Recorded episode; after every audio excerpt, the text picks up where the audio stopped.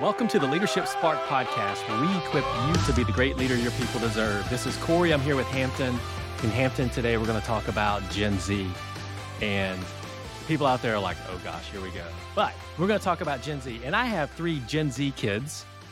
And so it is, it is very difficult. I am trying to adapt my vocabulary to be able to speak intelligently with my kids. And so I've learned to incorporate words like no cap and bussin' and sus and mid and lit and but here's the thing here's the deal as a leader is that we know that the vast percentage of people who will be in the workforce in the coming years will start to become i mean they're millennials now right? But they'll start to become gen z. So as more and more gen z people enter the workforce as a leader the more and more we need to learn how to best engage them in a way that brings out their very best. And there's unique ways that we can do that based on the dynamic that they've grown up in. In Hampton, you're going to unpack.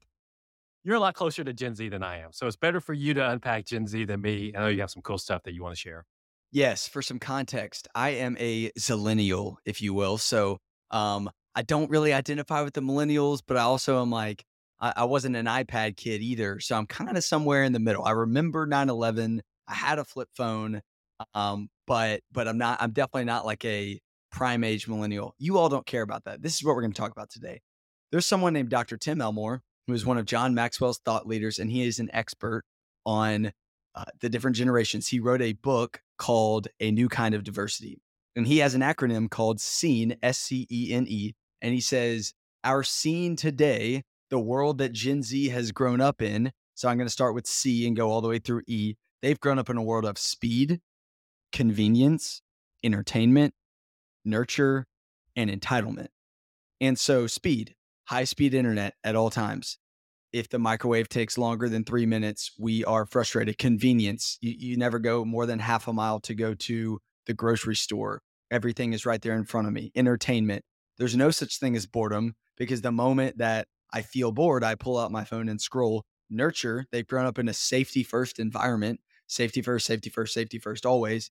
And then entitlement, I feel like most generations get called entitled, but um, we might agree that there's a little bit of that there too. And I can raise my hand because I'm probably part of that entitlement to some element. But if that's the world that they grew up in, if that's what's normal to them, then they would grow up believing that the opposite of speed, slow, so slow is bad. Um, convenience, the opposite of that is hard, so hard is bad. Entertainment, the opposite of that is boredom boredom is bad, which by the way, neuroscientists tell us that boredom is good. Go outside, play with a rock. That can be good for us. Um, nurture. Uh, so risk is the opposite of that.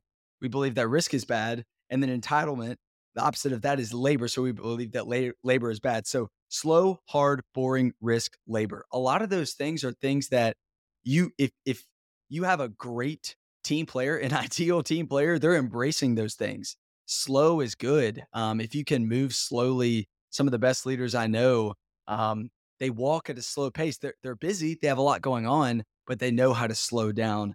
Hard, nothing good comes on the back end of easy.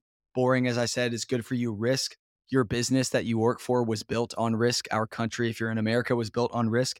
And then labor, we, we were we were made, we were created to contribute to society and and labor. And so what does the go and do? What what does this all mean? Well, what he says, what Tim says is, so I can say this, and you can go, oh my gosh, Gen Z. He said, no, no, no. We created this world. Their parents created this world by by creating the technology that led to a lot of this by always talking about safety first. And so he says that Gen Z was ambushed by technology. They don't have a memory before that. And so this is not a cop out for them. If you're a Gen Z, let's let let's work on ourselves. I'm raising my hand here too. But if you are leading or raising Gen Z, uh, understand that um, let, let, let's put on our empathy caps. And so I think some of the best ways to combat this is just to start conversations. That's the go and do. Get to know uh, these younger employees that are coming to work for you. Tim Elmore, CEO of his company, uh, very well known thought leader, calls himself a mentern in his organization. So he's an intern to his Gen Z employees. He's learning about them, learning what they care about, asking them their story. Then, as they've built trust, takes a lot of humility to do that. He then can mentor from there. So what he says is we want to build a bridge, not a wall between generations. Generations are a strength, not a weakness. But I think we need to educate ourselves about the different generations and use them as a strength. So start having those conversations and it'll pay off. Yeah, Hampton, that was bussin'. Let's go.